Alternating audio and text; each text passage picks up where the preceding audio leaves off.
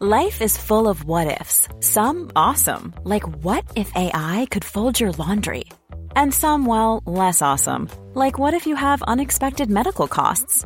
United Healthcare can help get you covered with Health Protector Guard fixed indemnity insurance plans. They supplement your primary plan to help you manage out of pocket costs. No deductibles, no enrollment periods, and especially no more what ifs. Visit uh1.com to find the Health Protector Guard plan for you.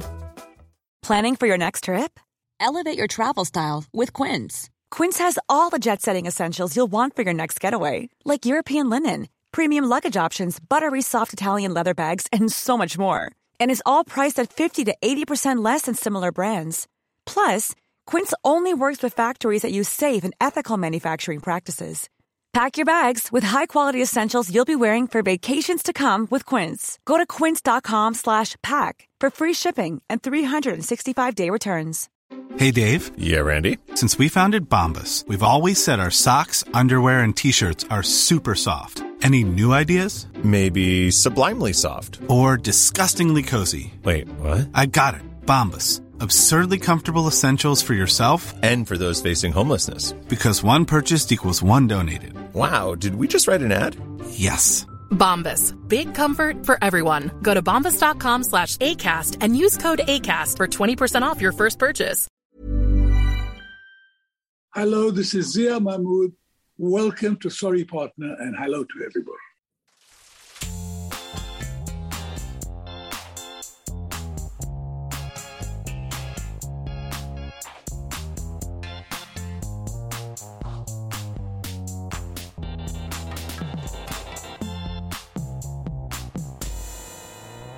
Hello, and welcome to Sorry Partner, a weekly podcast about bridge and all things interesting to bridge players, brought to you by Bridge Partners and Friends, Catherine Harris, and Jocelyn Starts.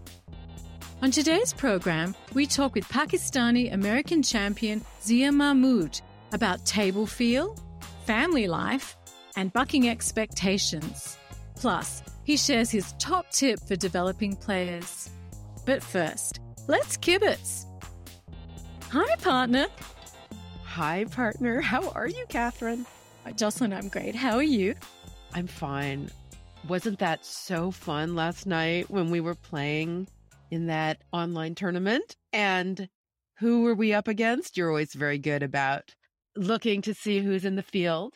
But Ashley Bach. Yes. Our very recent guest on this podcast. So, of course, I got very nervous that we're playing in the same field with Ash, our friend Ash. And, uh, but we held our own. We did. We did. You know, he's a world champion and he came in first. Remind me, what was his score? He had a 71.41. Oof. And we came in ninth with a 62.48. And this was out of a field of 172 pairs. Very respectable. I think it was very respectable. Of course, we had to we had to say, "Hi, Ash. Look at us. you beat us, but we were there." That's right. So at least we made it in the leaderboard. Yes, we did. Yes, we did. Though, Jocelyn, I, I did want to uh, refer back to one of the hands that we played during that game. A 17.6% on board number eight was all my fault. For once. very funny. That's very cute. Yeah. Oh, yeah. Just for once. And um, the opponents were in three no trump. And it did make on every single table except ours, where they made three no trump plus one. So you led the Queen of Diamonds from Queen Jack five times, which was a beautiful lead. And I had King Little of Diamonds, and I knew you wanted me to unblock. And so I very cleverly played my king on your queen, knowing what was going on and feeling very pleased with myself that at last I knew what to do in these situations. And I believe the ace came down. Am I right? Yes. Yes. Yes. And then when I got back in, what did I do, Jocelyn? I believe you led me back a spade. I did because I lost confidence and for some reason did not return your suit, which was idiotic. And so, thus, our opponents made plus one and everyone else made nine. Right. That's great. Well, it was just uncanny because I was playing with another partner the next day and I was in almost exactly the same situation. They led the Queen of Clubs against two no trump and I had the King and a little, and I just, you know, that thing, it's like, oh, it was like this recognition. Okay. It was great timing, really, because it just reinforced the principle. And so I put the king on, and I knew that once I got back into my hand, I would lead back the club. And I, I was just really grateful to have it ha- happen in such close proximity to the other game. You know, sometimes for a lesson to be learned, for it to really go in, it's just very helpful to have it come up a couple of times. Anyway, it turned out the opponents had the ace, which didn't matter, but it set up my partner's next club trick. So, so that was perfect. And in fact, um, we set them one trick, which was terrific. A lot of people were in three no trump, also going off one. But if if our opponents had been in three no trump, we would have set them two. So I thought, oh, nice, nice payoff there from actually actually doing the right thing for once. but it's all about context, isn't it? It's so interesting. It is, and it's so hard to figure out what the difference is because it feels so similar from time to time. And no, it's a very different situation because the vulnerability or the fact that you're a preemptive overcaller instead of a preemptive opener. I mean, it's just everything changes. It's very hard. very hard. Support for Sorry Partner comes from Bridge with Larry Cohen, home of the Bridge Made Simple webinars at www.larryco.com for loads of videos, practice hands, and our favorite, the quizzes. Thanks, Larry. And we're back. So, Jocelyn, we've had a couple of letters in the mailbag. One is a very short one from Anonymous, but it's on the theme of context. It made me laugh. So, why not? Here we go. One day, my dog accidentally head butted me and I developed terrible bruising around my eye and nose. I looked like I'd been in a fight at the pub. However, I had a bridge game lined up that afternoon. I briefly considered cancelling, but, well, it's bridge. we know. when I rocked up to the club, the director asked me what on earth happened. I told him I didn't lead my partner's suit.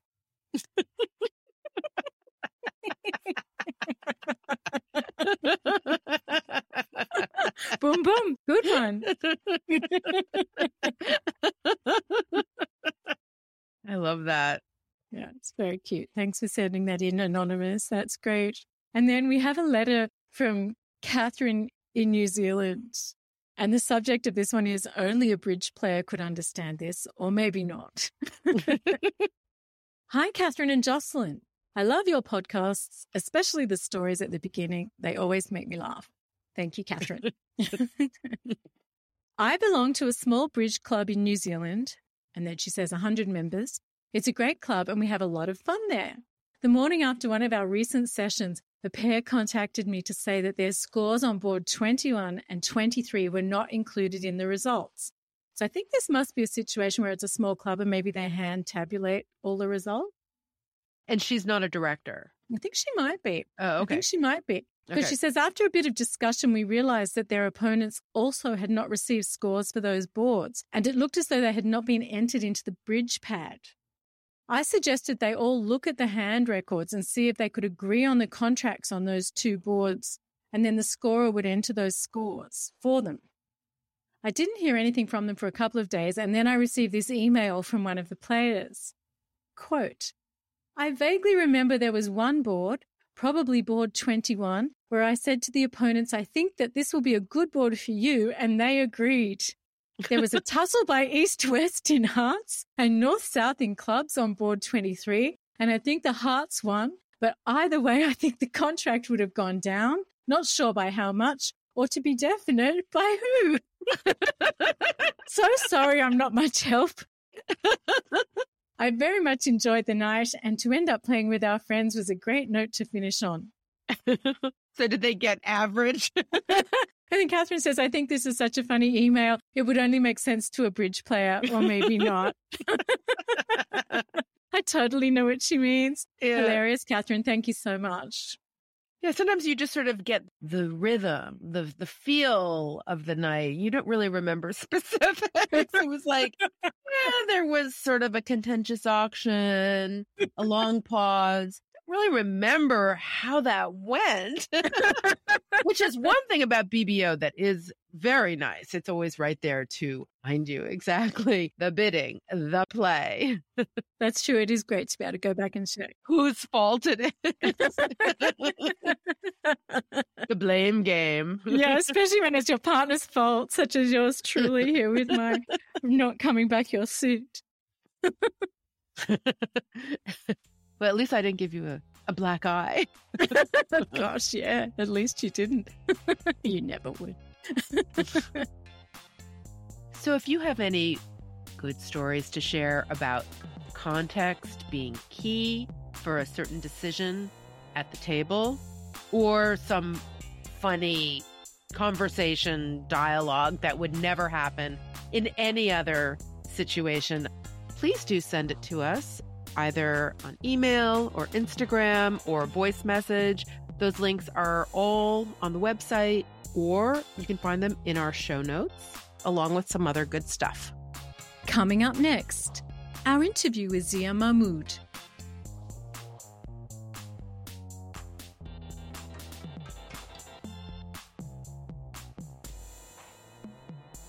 Zia Mahmood achieved international bridge fame almost overnight when in 1981 he led Pakistan to a second place finish in the Bermuda Bowl the first participation by players from that World Bridge Federation geographic region.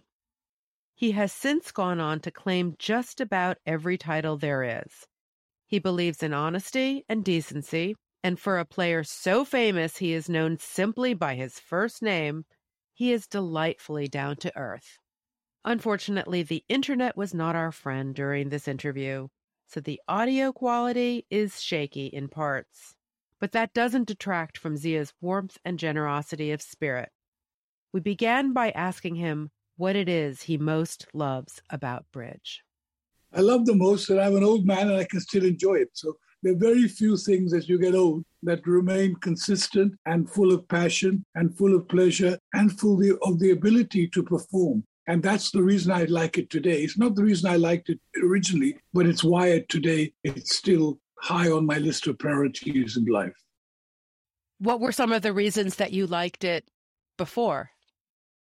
Well, it's a little bit kind of up and down, but I started bridge much later than the average person.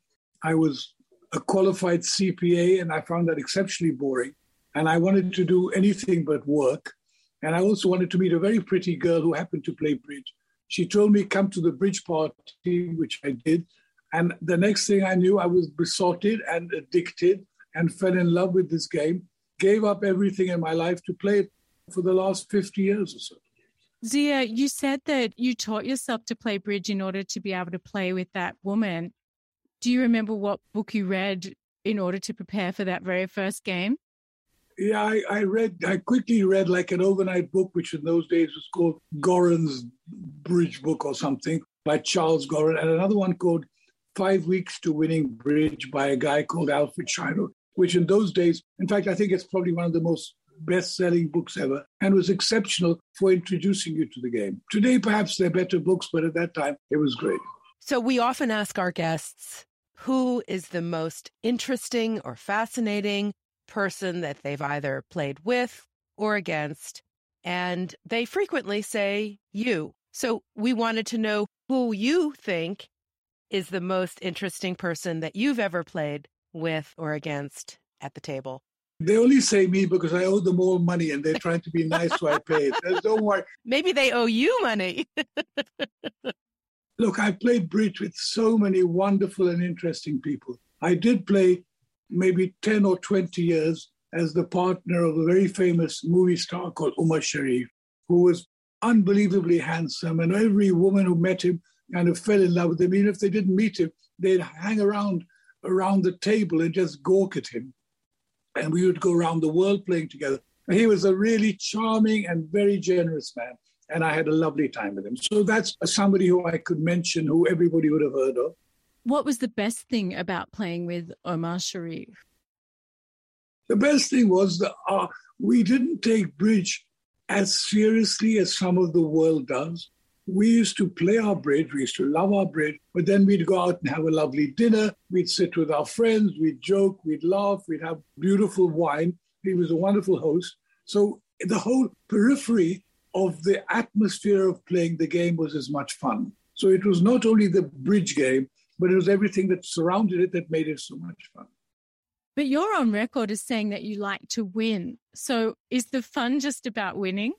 No, it's not. For me, the real fun of bridge is performing to one's own potential or one's own excellence. If I play really badly and win, I'm far less happy than if I play really well and lose. Surprisingly, I've won a lot of world championships and a lot of championships but the ones where I played well are the ones that turn me on, not the ones that I misplayed. So it's a kind of ego thing. And what would turn you on? About bridge or mm. about playing well? Okay, so everybody has different ideas of what the kind of perfect or the, the their own private excellence revolves around. For me, it's doing something so beautiful, so exceptional, so different from anybody else that I can perform a kind of magic which is created by my own imagination, by my own experience, or my own lack of or increase in talent. And that little piece of magic is what turns me on, that keeps me going. Not playing perfect bridge 24 hours a day. I don't care about that. Do you feel it when it's happening? I feel it after it's happened, and sometimes I feel it in advance, and sometimes I, I can sense it. I'm very much into the feeling around the table and sensing human beings' emotions, which is one of the reasons why I'm not mad about internet bridge as opposed to live bridge. And when I'm on a table with people, I do feel that in a short time I can sense how aggressive or optimistic or how a particular hand is appealing to them. And I can sort of get a read which is one of my, I don't know if it's talents or, or abilities, but it's something I like to do. Yes, you, you've said that you could sit with someone and talk to them for a while and not get to know them as well as if you played against them for 10 minutes. Absolutely. Then you would know everything about them and you'd know them as well or better than their closest relatives. I was fascinated by that. Could you give us some examples of things that you learn about your opponents when you're face to face playing at the table? Well, you're obviously well read up on my history because it's something I do like to discuss. But first of all, the thing that I think most people don't understand about bridge is there is no such thing as the right bridge play or bid at any time. The right bridge or play depends on who is sitting around you at the table. If I'm playing against Jeff Meckstroth and Eric Rodwell. Clearly, I shouldn't play the same way as I would against Mr. Mickels and Mr. Mockels. So I must use the ability or lack of ability or the character or lack of character of my opponents for my benefit.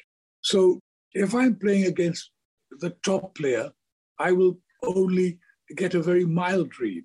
But whereas if I'm playing against a casual player, they'll be physically expressing their delight or dismay or happiness. So this happens all the time. But truthfully, even the top players can. I was playing last month in the American trials. It was online, except it was in person online where two of you sat in the same room.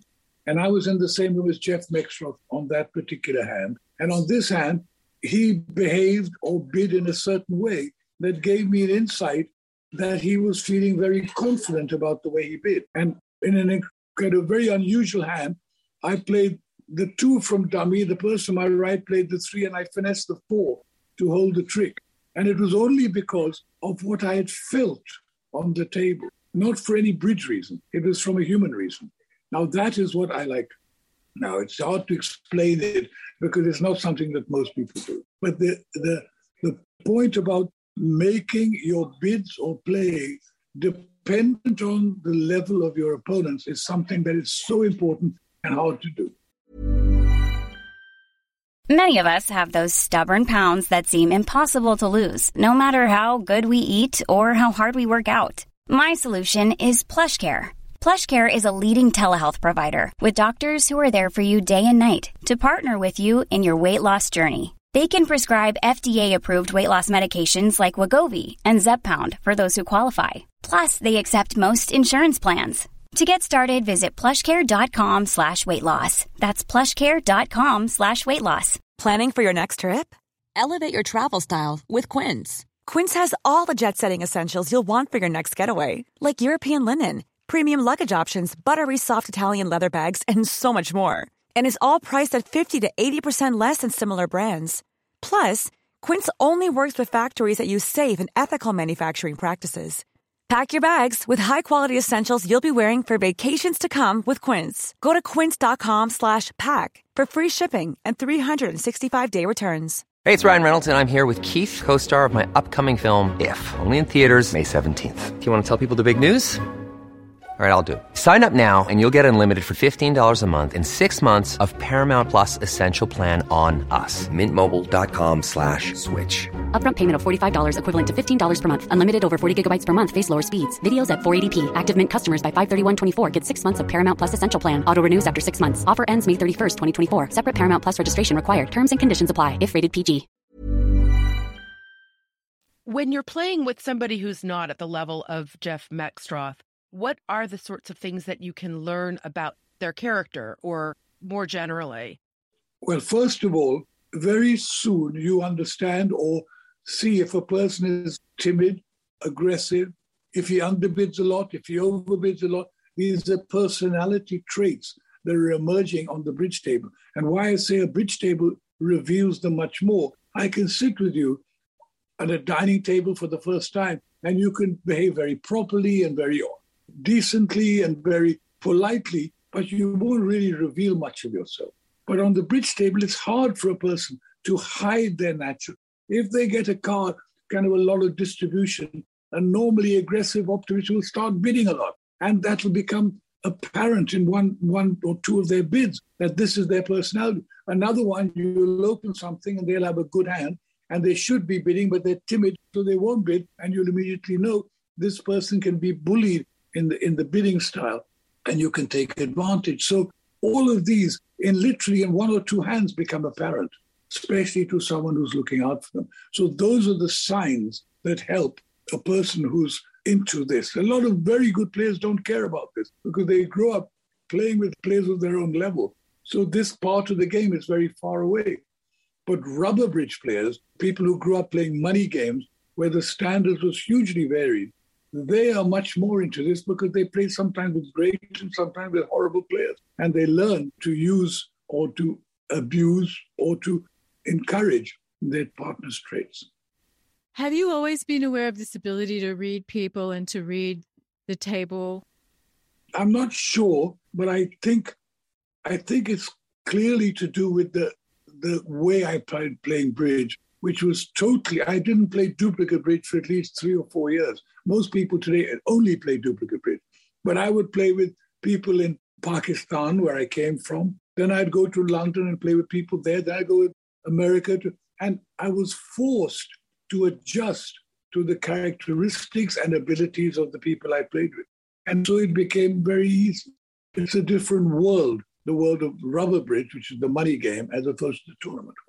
Have you ever encountered people who display a side of themselves at the bridge table that they never display otherwise?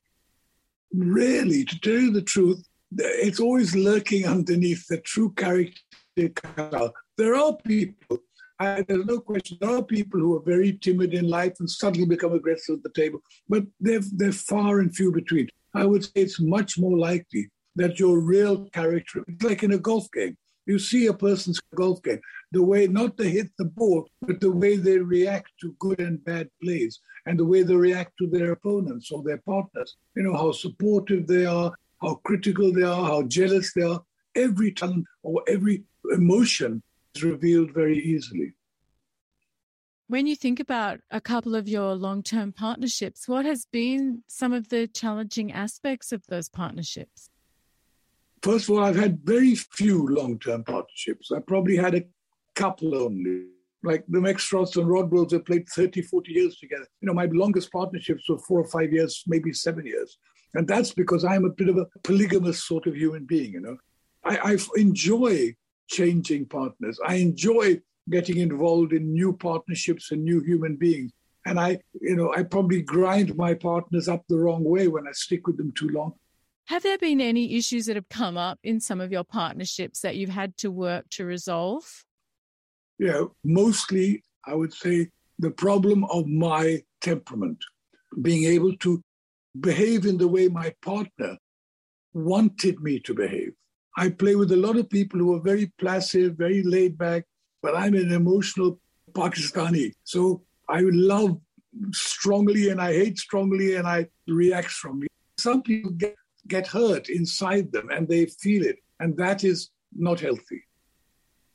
Do you have a bridge blind spot? Well, I would say yes.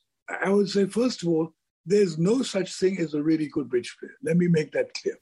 All of us, so called experts, are miles worse than people think.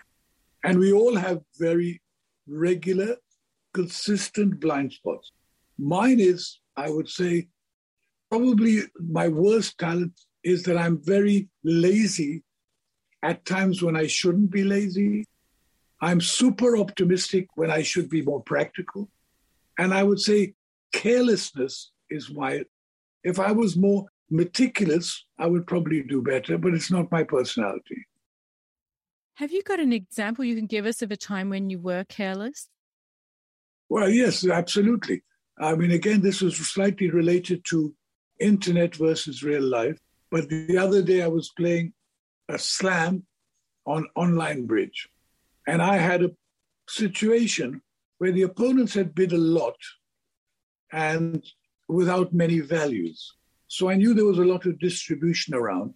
And my trump suit was queen fifth opposite ace king 10. Now, normally you would just play ace king queen and hope the suit breaks.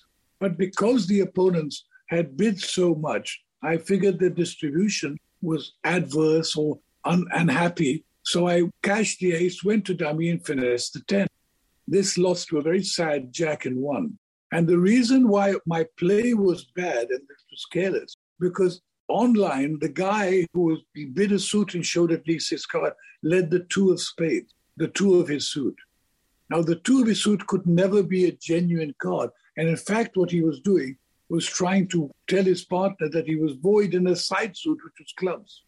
But I was partly because it's online, partly because I was probably filling my glass of champagne, didn't watch it. And if I'd watched it and seen that he had led the two, I would have known that he was signaling to his partner who was void in club. And I would never have made this weird play in the trump suit because I would have known that the distribution that I was fearing was in the club suit, not in the trump suit. So this was an example. It cost a slam. It was a terrible play. My teammates say you're a bloody idiot. But having said that, it was laziness and carelessness rather than lack of ability. And that was, as I say, one of my faults. So interesting about the, the lead of a two signaling a void in clubs. Well, uh, I, in fact, it's so funny you said that because I had written an article recently, and in that I was writing about a hand in one of the World Championship when the person led the two after bidding a suit, and when I had to be a long suit. And now I gauged why he had done it, and I made a obviously impossible play to make the hand. So the fact that I did it in real life and not online was just a reflection to me that online is not the media for me, but it's my fault for being lazy. What's the funniest thing that's ever happened to you at the bridge table or while you were playing bridge? I must say that once it was, I don't know if it's funny or not, we were having a money game in London late at night, very expensive stakes, and there were four, four people playing. One of them was an elderly-ish lady, and we're playing, and suddenly during the game, see, suddenly her head pops down, and she kind of like goes into a kind of coma. Now this is a little bit frightening, and someone saying, "Let's call the ambulance." Someone, let's go. And the only thing is, her partner was a policeman, and he said, "All I want to know is before we call the ambulance, if she doesn't wake up, do I have to pay her for her share?" I said, that's not the right. And two minutes later, she popped her head up again and said, whose turn is it to play? And I said, I really think that policeman should be demoted. but anyway, that, it was a true story. But there've been many adventures on the bridge tables, but there you are. What's the most unusual or interesting place that you've played? Well, oh, I played once in a balloon when we had a we had a game in a balloon that was going up in the air. I played with royalty several times all over the world in palaces. I played with the Shah of Iran's sister, who was the most generous host. And she, every time I would come, she would give me an Iranian dish. I think it was called korma sabzi. I don't remember the exact name. And I didn't like it, but every time I'd say wonderful. And after about four or five times, she said, you know, I, I really wish I could cook you something else, but I only cook you korma sabzi because you like it. I said, no, princess, I hate it. Please cook me something else. And after that, we managed to get all the other stuff. So for about five visits, I was eating this korma sabzi, which was not my favorite. So when you're with royalty, you have to behave yourself, I guess. That's hilarious. What is something that people might be very surprised to learn about you? Uh, well, I think probably by now, not very much. But as I was mentioning earlier, I'm probably a much better ex husband than a husband. My wife and I are now very much more friendly now that we're separated than we were. I spoil my kids too much, as you probably noticed if you ever see my kids. I'm somebody who is actually quite. I cry in movies, which I feel a bit embarrassed about. When I cry in movies and I feel very sad, you know, when I see rather simple movies that have got sadness or family situation, and I guess people wouldn't think of me as so emotional. And I'm very, very family oriented, which is again not the kind of hard type of version that people might image of me. What was the last film you cried in? Actually, I cried like two days ago, and we were watching a movie. It was like a TV movie, and it was just one of those kind of sad, happy movies. Not quite an Indian movie. If you've ever seen a Bollywood movie, everybody starts off without an arm or an eye or a leg, find out that they were all the time missing their long lost brother who turns up. Those are not really the crime. I like crime movies where where some sad family type instinct is rewarded at the end and they're all reunited and you know some tragedy becomes a, a happiness i can't i can't tell the truth the truth remember which movie it was but i like rather soppy sentimental movies to tell the truth do you have a favorite convention or gadget that you like to use if you ask me to give one convention that I'd never give up, and that's Blackwood. I like to bid slams all the time. And one thing I learned is if you bid Blackwood and you don't have two aces now, at least you have some chance to make a slam. But if you don't bid Blackwood and you end up with two or three aces now, whatever happens or where well you played, you're not going to make that. So Blackwood is my top of the list, I would say. Is there a convention that you don't care for or think is a waste of time? Well, there are quite a few of those, but I, would say the one that I think is far overrated. The, the convention called Gerber. Have you heard of Gerber? Of course. That's when you you open a no trump, your partner bids four club asking for aces. It never comes up. And if it comes up, there's a hundred other ways to do it. So that bid is being totally wasted. And I think even though Mr. Gerber was a lovely man, I think it should be, you know, his time is up, as they say. He's served his sentence and it's time for him to take a rebate. What's the best bridge tip or advice that you've ever been given? Okay. Well, actually, I'm going to tell you slightly twisted and tell you the best tip I ever gave. And that was when I was asked to give a lecture to 20 Danish juniors. And I was asked to speak to them and give, give them a tip. So I said, This is the tip I gave them. I said, Remember something called the four F's. F. So they said, What are the four F's? I said, The first one is focus on your hand. The second one is forget the past. The third one, the most important one out of the three, is have fun when you play bridge. And the fourth one, the F, is when things go really bad, go outside, put your head to the window and say F, the F word. The F word is a very useful word when you're playing Brad Bridge. So the four F's is my tip for the world. Have fun, forget the bad hands, focus when you're playing, and when everything else goes bad, just say F. so that's my tip. I love it. And forgive your partner. well, for, no, I, I, don't say forgive your partner, but forgiving your partner is often artificial and hypocritical. I believe there's no harm in criticizing your partner after the game, and he should criticize you as long as you do it with love and not with viciousness. We all make mistakes, and I'm very happy for my partner to tell me, "Why did you do this silly thing?" And I'll say, "I'm quite happy to say I'm sorry, and I was, and I was an idiot." But I prefer that than holding it inside me and saying, "Well done, partner, that was unlucky," when I don't mean it. I prefer, and actually, I've got a bad reputation as not being a very loving partner. But that's I believe in being truthful.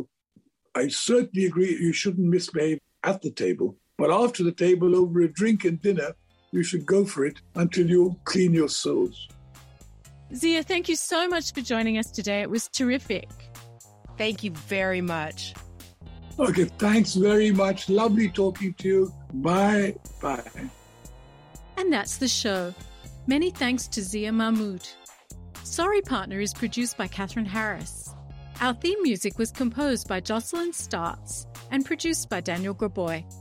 Send your bridge stories and comments to sorrypartnerpodcast at gmail.com or at Sorry Partner Podcast on Instagram or send us a voice message. And please consider supporting the show. These links and a link to our merch store are in the show notes and on the website, along with some other good stuff. We'd love to hear from you, but be nice, or we'll call the director. Until next week, play well. May all your finesses be on side. And as Zia says, remember the four F's focus on your hand, forget the past, have fun, and if the game isn't going your way, stick your head out the nearest window and yell, Thank you, partner. Thank you, partner. Bye. Bye.